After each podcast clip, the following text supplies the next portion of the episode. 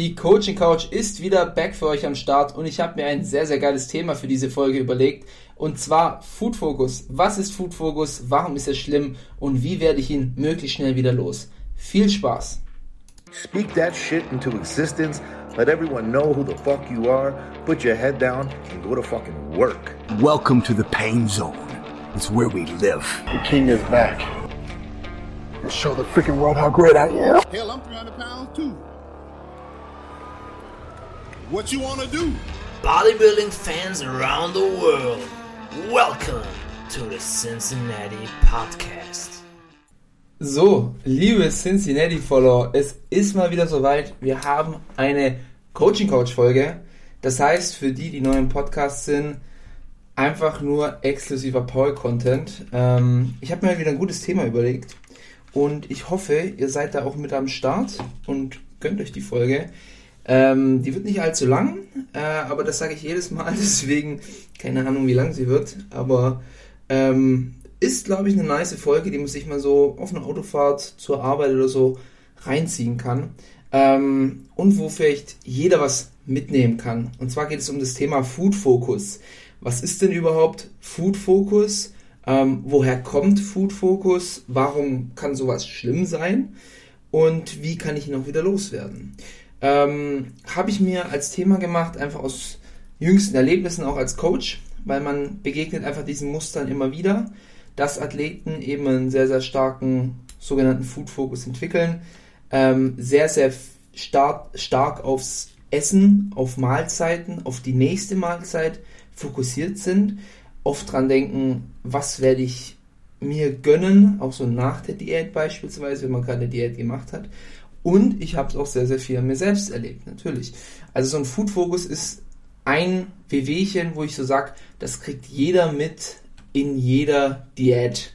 Also wenn er zumindest eine seriöse Diät macht. Klar, je öfter du Diät machst, je länger du im Sport dabei bist, desto eher würde ich jetzt mal behaupten, dass du damit besser klarkommst.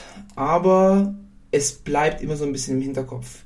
Essen, Lebensmittel bekommen vor allem in der Diät einfach einen viel, viel größeren Stellenwert in unserer Psyche, in unserem Körper, ähm, weil wir ja systematisch am Verhungern sind. Das muss man ja ganz klar eingestehen. Wenn ich Körperfett verliere, ist das ja eigentlich nichts anderes als systematisches Verhungern, ähm, egal in welchem Maß.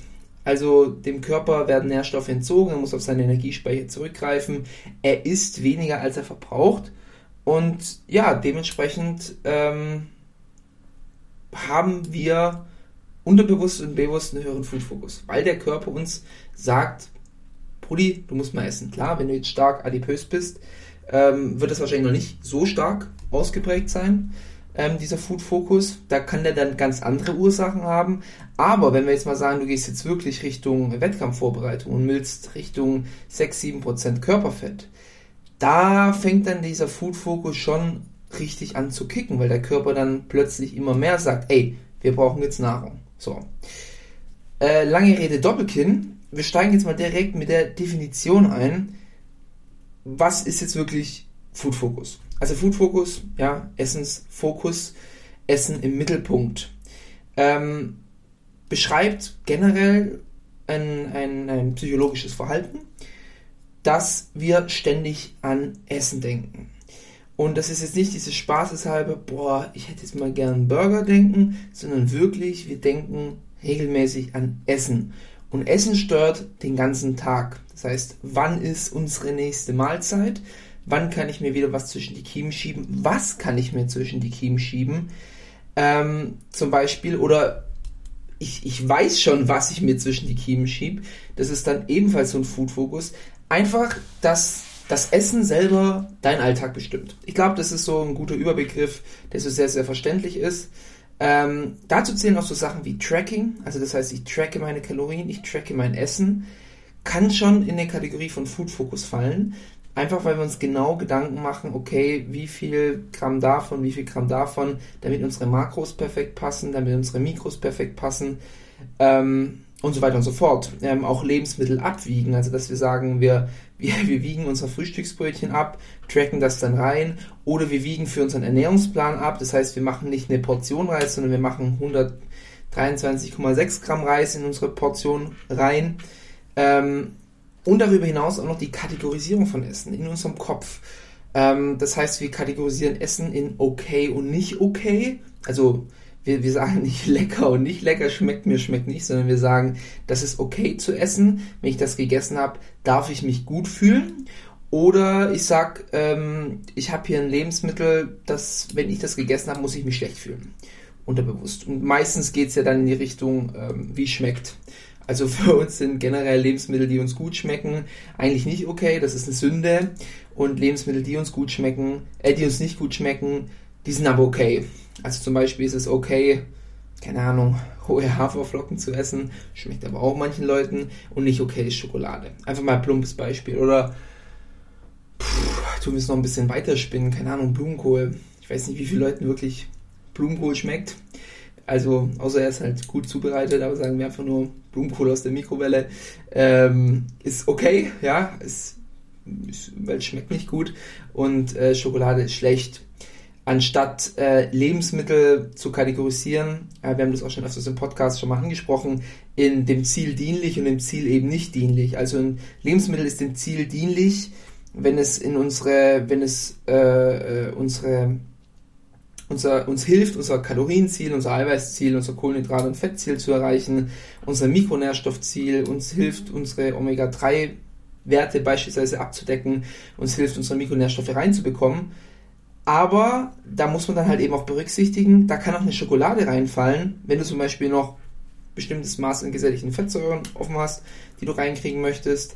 Oder wenn du einfach alle deine Mikronährstoffe über den Tag schon abgedeckt hast und eigentlich nur noch Kalorien brauchst, dann kannst du das auch über Schokolade abdecken, weil es tut nichts verschlechtern. Das ist auch, jetzt schweifen wir ein bisschen aus, aber das ist so ein, so ein Grundding, was viele Menschen vielleicht einfach nicht verstehen, ist, dass ähm, wenn du deine Mikronährstoffe ausreichend abgedeckt hast, äh, mikronährstoffarme Lebensmittel tun dieses Maß im Körper nicht mehr verringern. Das heißt, es tut deine Gesundheitsmarke im Körper nicht verschlechtern.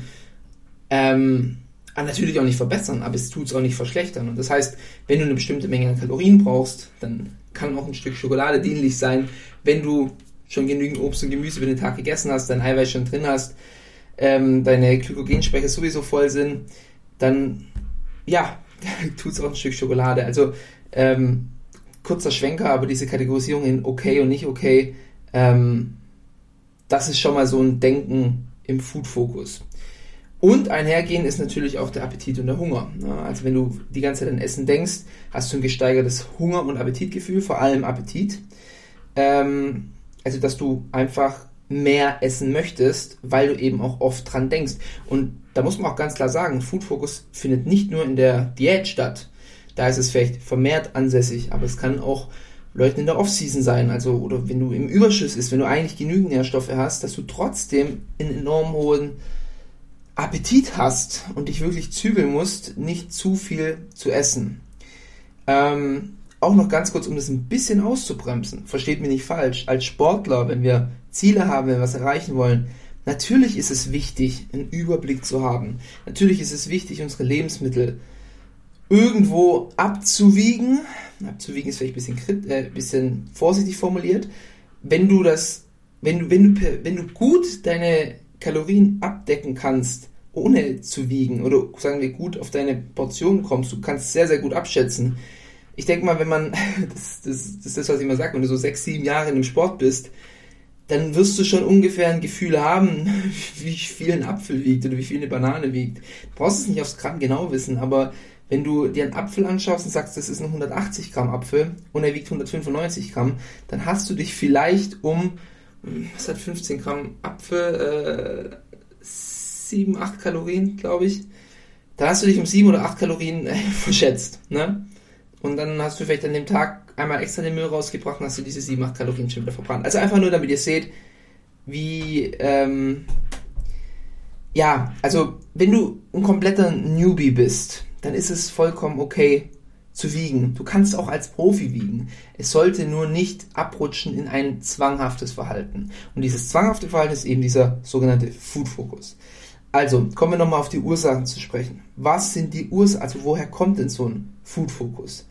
Zum einen aus einer Diät. Ganz klar. Also wenn du, wie schon vorhin erwähnt, wenn du im Kaloriendefizit bist, dem Körper Nährstoffe entziehst, der wird sich mehr auf Essen fokussieren. Ganz, ganz klar, weil er einfach sagt, ey, uns fehlen Nährstoffe, krieg mal bitte was zwischen die Kiemen. Dann natürlich noch Sachen aus der Kindheit. Also psychologische Verhaltensweisen, die sich einfach in der Kindheit eingeprägt haben. Wie zum Beispiel, du musst deinen Teller aufessen, ähm, sonst äh, gibt es keinen Nachtisch. Bei mir zum Beispiel persönliche ähm, Sache war sehr, sehr schwierig, weil ich immer in Portionsgrößen gedacht habe. Und wenn ich mir was eingetrackt habe, musste ich das immer fertig essen. Egal, ob ich es an diesem Abend richtig abgeschätzt habe, also mein Magen das richtig zugetraut habe oder es ihm nicht richtig zugetraut hat, das ist ein ziemlich großes Problem. Und bei mir wurde es in der Wettkampfvorbereitung auch immer schlimmer, sag ich mal. Also es war wirklich immer so, dass ich sage, okay, das habe ich mir eingetrackt und es, ich konnte manchmal nicht sagen, äh, ich esse das einfach morgen früh. Was ja faktisch Kalorien, kalorienmäßig eigentlich keinen Unterschied gemacht hätte. Aber wenn ich es essen wollte, habe ich es gegessen. So, und halt gerade wenn ich mir mal, ja, also wir reden hier ja von Diät Food, dann es halt viel Salat. Und wenn ich dann gesagt habe, okay, ich will diesen Salat jetzt fertig essen, ich habe mir den eingetrackt.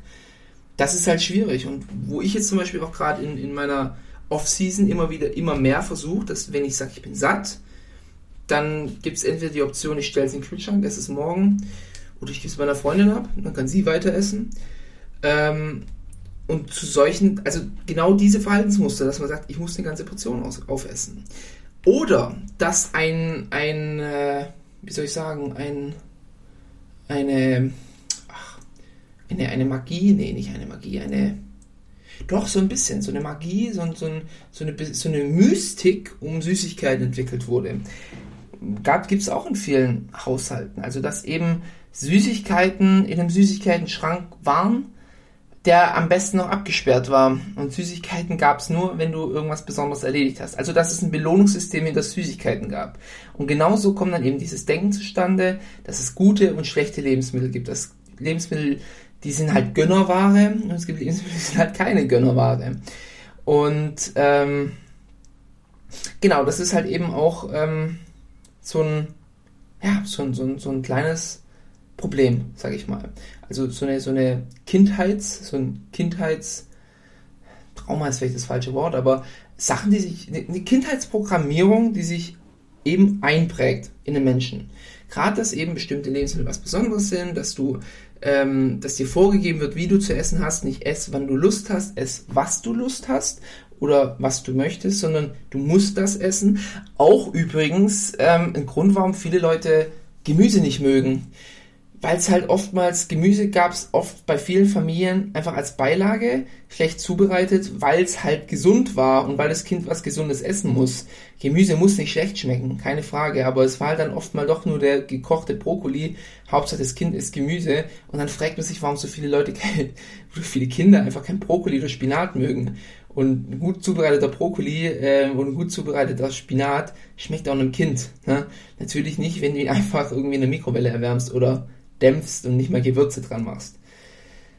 Dann eine weitere Ursache für Food-Fokus ist natürlich Einsamkeit. Also das heißt, wenn du ähm, sozial isoliert bist, isoliert lebst ähm, und eigentlich nicht viel in deinem Alltag hast, also vielleicht auch nicht wirklich Sport, äh, Hobbys, ähm, soziale Interaktion, dann neigt man halt eben stärker zu so einem Food-Fokus, weil das vielleicht das einzigste Besondere in deinem Haushalt ist, sagen wir es mal so, oder eins der besonderen Aktivitäten in deinem Haushalt. Beispielsweise du, du sitzt viel vorm PC oder guckst gern Serien. Was macht man nebenher? Man fängt an zu snacken und so kann sich halt eben auch ein Food-Fokus unterbewusst entwickeln. Ne? Also, dass du einfach sozial isoliert bist. Dann natürlich auch noch so Sachen wie Frust. Also, das heißt, du wirst irgendwie Vielleicht wirst du gemobbt, vielleicht läuft es auf der Arbeit nicht so, in der Beziehung nicht so, vielleicht bist du mit deinem Körper unzufrieden. Und das Problem ist, dass viele dann, dass es oftmals passiert, dass Leute dann eher in den Selbstmitleid verfallen und dann noch mehr reinessen. Und ich kann das aus Erfahrung berichten, weil es bei mir war so auch in der Pubertät. Ich war dick, ich war unattraktiv. Und anstatt dann zu sagen, ich nehme mein Leben in die Hand und ich mache was dagegen, habe ich mich in diesem Frust ähm, ja, in so einem Selbstmitleid verloren. Und dann halt einfach gesagt, ja gut, ich bin halt so dick und dann esse ich halt noch weiter und was macht das schon und so weiter und so fort, bis es halt dann irgendwann mal Klick gemacht hat. Aber Frust ist auch sowas, was sich sehr stark in den Food-Fokus reinbringen kann. Ne? Dann gibt's aber auch positiven Ursprung, in Anführungszeichen von Food-Fokus, zum Beispiel, dass du gerne kochst. Ne? Also wenn du jemand bist, der gern für sich kocht oder für andere kocht, dann ist das natürlich auch eine Form von Food-Fokus, weil du dir, oh Gott, das Wort ist echt äh, Zungenbrecher, ähm, einfach weil du dir natürlich oftmals Gedanken machst, äh, was koche ich jetzt als nächstes, was koche ich da, was kann ich da kochen, was will ich noch für ein Rezept ausprobieren. Das kann schlechte Züge annehmen, aber das ist noch eine sehr, sehr unkritische Variante von Food Focus. Aber kritisch und unkritisch, warum ist denn Food Focus überhaupt schlimm? Also, was, was ist das Problem daran, wenn wir, wenn unser Hirn sich sehr, sehr viel um Lebensmittel dreht? Ähm, zunächst mal haben wir ein zwanghaftes Verhalten im Alltag. Also gerade so, ähm, wenn wir, wir können uns nicht auf viele, also Leute mit einem starken Food-Fokus können sich nicht gut auf viele andere Sachen konzentrieren. Ihnen schwebt halt immer die nächste Mahlzeit im Kopf. Das heißt, du bist auf der Arbeit, du kommst morgens hin, du denkst schon ans Mittagessen. Solche Sachen. Du kannst dich halt nicht auf andere Sachen konzentrieren. Also das wäre so ein Punkt. Ähm, natürlich dann noch soziale Isolierung, weil Essen einfach für dich einen anderen Stellenwert hat und du vielleicht dein Essen nicht mit anderen teilen möchtest oder du halt eben auch an sozialen Events nicht teilnehmen kannst, weil du deine eigene Mahlzeit für deine eigenen Ziele viel, viel höher stellst. Und da rede ich jetzt gerade konkret von einem Sportler. Also ich kenne diese Leute, die in ein Restaurant gehen und ihre Tupperbox mitbringen. Ich kenne aber auch diese Leute, die gar nicht erst ins Restaurant gehen, weil sie da nichts auf der Karte essen können. Was kompletter Quatsch ist, wie ich euch vorhin schon gesagt habe. Äh, ihr könnt, ihr findet, ich würde mal behaupten, ihr findet auf jeder Karte irgendwas. Klar, wenn du in der Diät bist, wird's sehr, sehr, sehr schwierig aber du wirst auf jeder Speisekarte immer irgendwas finden, was irgendwie deinem Ziel dienlich ist. Und dann musst du halt eben deinen restlichen Alltag um diese Speise im Restaurant vielleicht rumgestalten.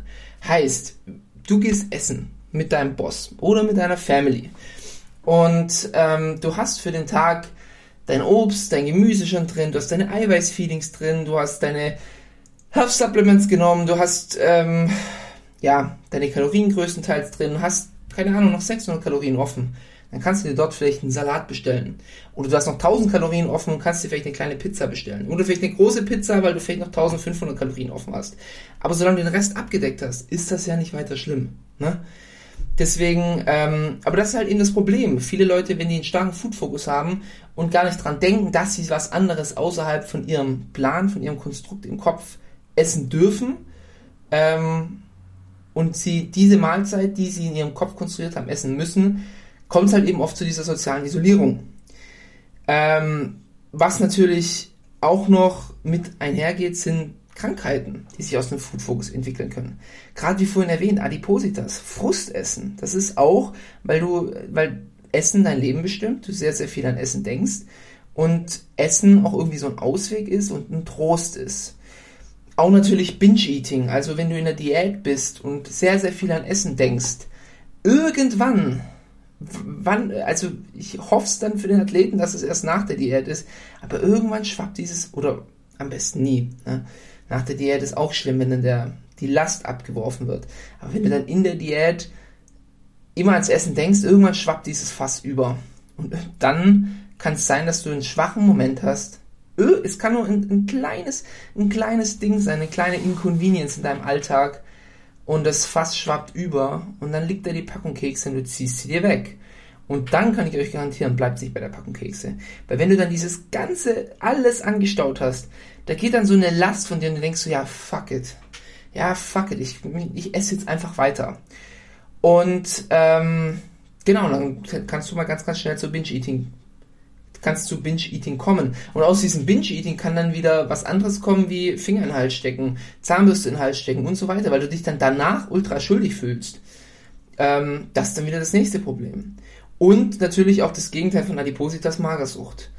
Ähm, wenn du nur noch in Lebensmittel denkst, die sind okay oder nicht okay und alles, was nur annähernd gut schmeckt, ist schlecht für dich und du dann dich nur noch von Möhren und rohem Brokkoli ernährst, wirst du unterversorgt mit Kalorien sein und du kannst ganz, ganz schnell in eine Magersucht abrutschen, weil du eben nur noch Lebensmittel, nur noch ganz, ganz wenige Lebensmittel als okay anbetrachtest und die dich einfach nicht ausreichend mit Kalorien versorgen. Eine weitere Nebenwirkung von dem Food Focus ist natürlich auch eine enorme Appetitsteigerung. Wenn du andauernd ans Essen denkst, dann ist dein Appetit viel, viel höher. Und ähm, das ist eben ein, ein, sehr, sehr großes Problem. Und da sind wir wieder beim Punkt, dass das Ganze dann in Binge-Eating abrutschen kann, weil du eben diesen riesigen Appetit hast. Also du denkst die ganze Zeit an Essen. Es, geht hier nicht um Hunger, es geht wirklich um Appetit. Boah, sieht das geil aus. Boah, das würde ich jetzt gern essen. Boah, boah, boah. Und dann bist du in der Diät und dann irgendwann, klick, fuck it. Ich esse jetzt einfach. Ähm, und natürlich auch noch die Launen. Ne? Und da sind wir wieder beim Punkt der sozialen Isolierung. Wenn du dann deine Mahlzeit nicht um 16 Uhr einnimmst, die du dir vorgenommen hast, wahrscheinlich schon vor fünf Tagen gemealpreppt hast, die einzunehmen und die kannst du nicht um die Uhrzeit einnehmen, dann bist du plötzlich launisch. Und das hat nicht mal was damit zu tun, dass du Hunger hast, sondern wirklich nur, dass du Appetit hast oder dass du jetzt deine Mahlzeit zwanghaft essen möchtest. Das sind so diese Punkte, weshalb ich sage, Food Focus kann schlimme Züge annehmen. Also wenn Lebensmittel dein Leben bestimmen und nicht einfach nur ein Teil von deinem Leben sind, also einfach nur ähm, klar, du darfst Lebensmittel genießen, du darfst, dein, du darfst deine Lebensmittel tracken, du darfst deine Lebensmittel abwiegen, du darfst Meal Prep machen. Aber wenn das Ganze dein Leben bestimmt und das alles ist, um was es sich dreht, wann ist die nächste Mahlzeit, wie viel kommt da rein, was will ich mir gönnen, was will ich hier essen, was will ich da essen, was will ich dort essen, wie viel werde ich essen, wie voll werde ich mich stopfen, etc. etc. Der ganze Instagram-Feed ist voll mit, mit äh, Kochvideos, ähm, Essensvideos, Essensreels etc. etc. Dann sage ich, Food Focus ist schlimm das haben wir jetzt geklärt. Wir sind schon über die 20 Minuten Marke hinaus. Also ähm, außer ihr, ihr arbeitet irgendwie am Nordpol, äh, wird es vielleicht nichts mit der Autofahrt zur Arbeit, aber vielleicht die Autofahrt zu den Eltern. Freunde. Aber wir kommen, wir sind schon, wir sind schon im letzten Kapitel. Und zwar jetzt geht es darum, wie bekomme ich diesen Food Focus denn los? Wie schaffe ich es, dass Essen nicht mehr so schlimm mein Alltag bestimmt? Erstmal zum Anfangspunkt, wir müssen den Gedanken loswerden, dass es Sünden gibt und dass es gute Lebensmittel gibt. Also diese plumpe Einkategorisierung in gut und schlecht einfach mal loswerden. Weil das bringt uns einfach nicht voran. Das hindert uns eigentlich eher nur im Alltag.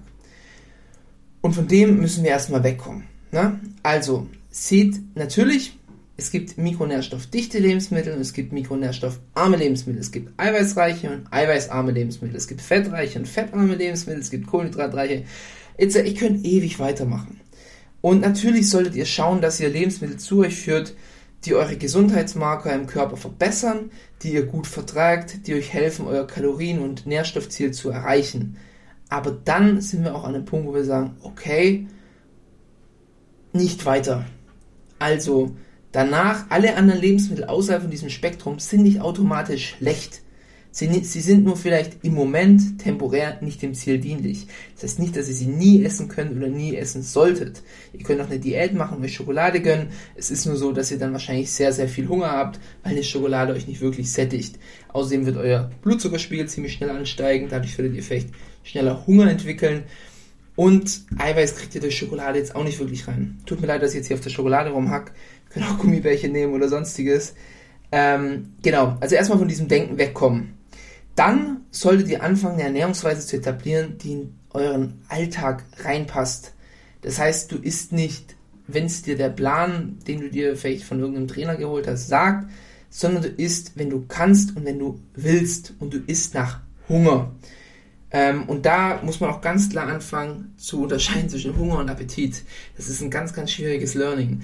Ähm, da gibt es so einen kleinen interessanten Trick, der auch nicht immer funktioniert, aber das ist vielleicht eher so eine Bauernweisheit. Wenn du ähm, sagst, boah, ich habe so Hunger, dann frag dich, ob du sowas ganz, ganz Simples jetzt auch essen würdest. Sowas wie Planko-Reis, ungewürzt, ähm, äh, keine Ahnung, rohen Brokkoli, ähm, Reiswaffeln, ungesalzen, ohne Schokolade. Ähm, Reiswaffeln mit Eiklar war immer so meins. Äh, das hatte ich nämlich in der Diät. Das war so lecker. Äh, kon konnte keiner verstehen, aber es waren halt wirklich Reiswaffeln und dann habe ich das Ei kleiner Mikrowelle gemacht und oben drauf ein bisschen Gewürze. Es war so lecker. Ähm, konnte keiner verstehen, kann ich wahrscheinlich jetzt auch nicht verstehen, wenn ich es jetzt nochmal essen würde. Aber das sind halt genau solche Punkte, wo man halt unterscheiden kann zwischen Hunger und Appetit. Wenn du sagst, sowas würde ich jetzt essen, dann hast du wirklich Hunger. Und dann solltest du auch was essen. Wenn du sagst, boah, nee, mir ist gerade eher nach Schokolade, ist es vermutlich eher Appetit. Und deswegen ess nach Hunger und nicht nach, nach ich habe jetzt Bock auf Schokolade. Das ist dann natürlich auch okay, aber du musst erstmal verstehen, was sind meine Körpersignale, also was will mein Körper gerade von mir haben. Und auch dieser Punkt mit Essen, wann du kannst und wann du willst. Also wann du halt wirklich diesen, diesen Hunger hast und sagst, okay, jetzt will ich was essen ähm, und jetzt kann ich was essen und nicht, jetzt muss ich was essen. Also genau dieses zwischen müssen, können und wollen, diese Unterscheidung ist ganz, ganz wichtig. Dann auch noch verstehen, wann bin ich satt und wann bin ich voll. Also äh, satt kommt vor voll. Wenn du, wenn du wirklich voll bist und dein Bauch raussteht, du kannst immer noch weiter essen, wenn du satt bist aber einfach den Körper selbst verstehen und zu sagen, okay, jetzt bin ich eigentlich, jetzt bin ich satt.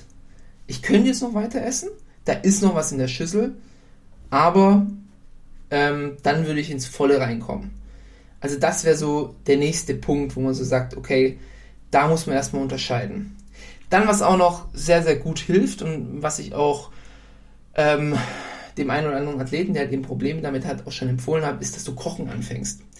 Weil gerade so dieses, dieses Binge-Eating, was man entwickelt, das oder was man entwickeln kann, also gerade wenn du dazu tendierst. Wir nehmen jetzt übrigens in dem Punkt auch mal, muss ich dazu sagen, natürlich Magersucht außen vor, weil Magersucht ist ja das Gegenteilige. Aber in dem Food Focus ist die, die meiste Ausprägung eher in Richtung zu viel Essen und ähm, zwanghaft Essen. In die Richtung. Also wenn du mit Magersucht zu kämpfen hast, dann natürlich nicht den Tipp befolgen, äh, nach deinem Sättigungsgefühl zu gehen, weil dein Sättigungs- und Hungergefühl ist nicht richtig. Und auch bei Adipositas, bei starken Adipositas, da muss man ganz klar sagen, da braucht man psychologische Betreuung. Also da braucht man psychologische Betreuung und einen Arzt, der sich mit sowas auskennt. Ähm, also hier geht es tatsächlich eher um die Alltagsathleten, sage ich jetzt mal.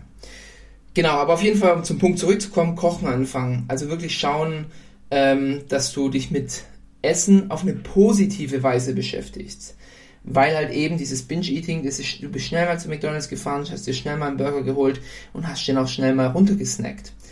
Und wenn du mit Kochen anfängst, entwickelst du langsam eher eine positive Beziehung zu Essen. Das kann auch schlechte Ausprägungen annehmen, aber wenn du dich wirklich länger mit Essen beschäftigst, so doof, so kontraintuitiv sich auch anhört, weil wir reden hier gerade von Food Focus, aber du halt eben mehr lernst, den Prozess des Kochens zu verstehen, anstatt nur den Prozess des Essens, kommst du eben von dem Lebensmittelfokus eher weg. Also mir hat es enorm geholfen zu kochen, um weniger an die Mahlzeit selber zu denken, sondern mehr an den Prozess des Herstellens.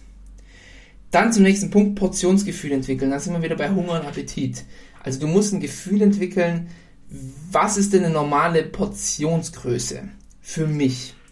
Und da kann es dann auch wieder hilfreich sein, wenn du eben die Anfangszeit mal getrackt hast und geguckt hast, okay, wie groß ist denn, keine Ahnung, ich muss 4000 Kalorien am Tag essen, ich schaffe so vier Mahlzeiten, das geht gut für mich, 1000 Kalorien pro Mahlzeit ungefähr. Wie viel sind denn 1000 Kalorien?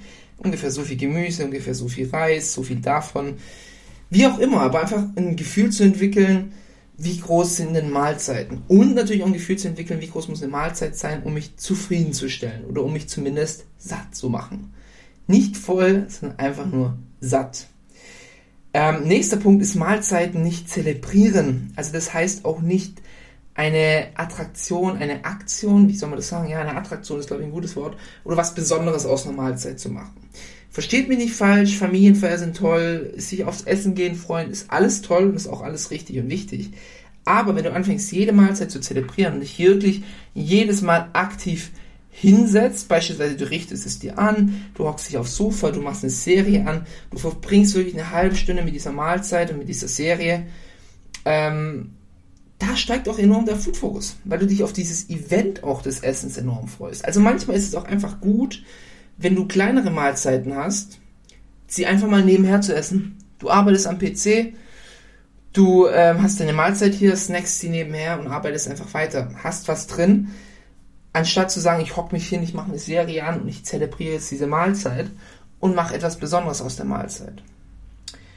Genau. Dann nächster Punkt, schlaue Entscheidungen beim Einkaufen treffen. Ähm, geht satt einkaufen, das ist auch schon mal ein sehr, sehr guter Punkt, weil wenn du dich emotional steuern lässt beim Einkaufen, kommt meistens Schmarrn bei rum. Das ist auch so ein Punkt und da sind wir dann wieder beim Food Focus. Du läufst halt durch und schaust halt, boah, das könnte ich essen, das könnte ich essen, das wäre geil, das wäre geil, das wäre geil. Plötzlich fängst du an, Appetit zu entwickeln, dir läuft das Wasser im Mund zusammen und dein Einkauf ist riesengroß. Hälfte schmeißt du dann am Ende weg, weil es schlecht geworden ist oder sonst irgendwas. Das ist eben auch so ein, ja, so ein kleiner, kleiner Tipp. Also treff schlaue Entscheidungen beim Einkaufen, geh satt rein, wenn du dir überlegst, soll ich den Toast oder den Toast nehmen, dann nimmst du vielleicht eher den Vollkorntoast, weil dich vielleicht ein bisschen mehr sättigt. Wenn du Frischkäse nimmst, nimmst du den Light-Frischkäse. Also einfach so schlaue Entscheidungen treffen, anstatt zu sagen, das darf ich essen und das darf ich nicht essen. Ähm, und dann, wenn du dir halt eben solche schlaue Entscheidungen triffst, kannst du auch ganz mit einem Süßigkeitsregal dir eine Packung Gummibärchen mitnehmen und guten Gewissens diese Packung Gummibärchen daheim haben und auch davon mal ein oder zwei essen. Dann natürlich auch noch weg vom Tracking kommen. Und ich habe das schon anfangs erwähnt, Tracking ist nichts Schlimmes. Auch ich track. Viele Athleten tracken und es ist vollkommen okay zu tracken. Ich habe aber auch viele Tage, wo ich einfach nur intuitiv ist. Also wo ich einfach, keine Ahnung, ich bin unterwegs ähm, und ich krieg's dann trotzdem hin äh, zu sagen, okay, ich esse relativ sonst so wie immer. Das wird dann kein Tag, wo dann eskalativ ist, aber ich habe halt so meine Regeln und bleib denen dann treu. Also es wäre es heißt nicht, also ich würde euch jetzt nicht sagen, hört auf zu tracken, hört auf euer Essen zu wiegen, wenn ihr Sportler seid. Nee, brauch, wir brauchen ja irgendwie so eine Struktur und Überblick. Wir wollen ja die beste Leistung aus uns rausholen. Aber eben nicht dauerhaft zu tracken. Und irgendwann auch zu verstehen, was führe ich meinem Körper denn zu. Und dass du halt auch eben weißt, dass es, ja, dass, dass du auch, you are alright, wenn du halt eben nicht alles aufs Gramm genau abgewogen hast. Und dann halt eben den Weg auch zum intuitiven Essen. Da haben wir auch schon ein paar Mal im Podcast drüber geredet. Also wirklich zu sagen, äh, ich natürlich ernähre ich mich wie ein Sportler, wie ein Bodybuilder, wie ein Powerlifter etc. Aber ich schreibe vielleicht nicht alles auf. Ich habe vielleicht nicht alles auf dem Zettel oder sonst irgendwas, aber es passiert ja trotzdem. Ist ja nicht so, dass nur weil du es nicht in der App eintrackst oder in den Ernährungsplan, dass es nicht stattgefunden hat. Du kannst trotzdem deine Eiweißfeedings haben, du kannst trotzdem deine Mikronährstoffe abdecken, du kannst trotzdem dein Pre-Workout-Meal so und so gestalten, etc. etc. Und ähm, ja, da einfach mehr hinkommen, also einfach mehr zu diesem Punkt kommen, dass du intuitiv ähm, da ein, ein richtiges Maß entwickelst. So würde ich das sagen. Dann noch ein kleiner Punkt, keine visuelle Stimulation, also gerade so Sachen wie Kochvideos, äh, Essensvideos, vor allem Essensvideos, Kochvideos können ja noch informativ sein, aber gerade so Essensvideos, wo Leute einfach irgendwie ein riesiges Meal in sich reinstopfen, einfach von sowas wegkommen. Das wäre ein guter Tipp, also keine visuelle Stimulation von Essen. Und letzter Tipp, den mag ich ganz besonders, teilt eure Mahlzeiten. Hat mir sehr, sehr nach meiner Prep geholfen, zu sagen, bei Süßigkeiten, ich gehe jetzt nicht selber in den Süßigkeiten-Schrank, sondern ich möchte es dann teilen. Also ich nehme nicht ein Stück Schokolade, sondern ich frage meine Freundin, hey, hast du Lust auf Schokolade? Ähm, sie sagt ja oder nein. Wenn sie nein sagt, auch okay, nehme ich mir selber ein kleines Stück, wenn ich gerade möchte. Aber wenn sie ja sagt, hat mir das einfach gut getan, diese Schokolade zu teilen. Sie es, ich es. Wir sagen kurz, war geil, war nicht so geil. Ähm, oder wir sind irgendwo beim Bäcker, wir nehmen halt dann ein Blunderstück und teilen es dann durch zwei. Oder wir kochen zusammen abends. Solche Sachen. Mehr, mehr soziale wie soll ich sagen, die Mahlzeiten sozial zu teilen, hat mir zumindest enorm geholfen, von dem Food Focus wegzukommen und ähm, kann dann natürlich auch dir helfen. Genau, das soll es jetzt auch schon gewesen sein, nach 33 Minuten. Äh, ich hoffe, ich konnte alles um das Thema Food Focus erklären. Ähm, es war wieder in der gewohnten Coaching-Coach-Manier. Das heißt, ich habe mir jetzt leider hier kein riesen Skript gemacht, sondern einfach mal freischnauze geredet. Ich hoffe deswegen auch, dass ich äh, nichts vergessen habe an dem Punkt. Naja, auf jeden Fall danke fürs Einschalten. Ähm, ich wünsche euch eine tolle Woche und wir hören uns auf jeden Fall in der nächsten Folge des Cincinnati Muscle Cast oder in der nächsten Folge der Coaching Coach. Macht's gut.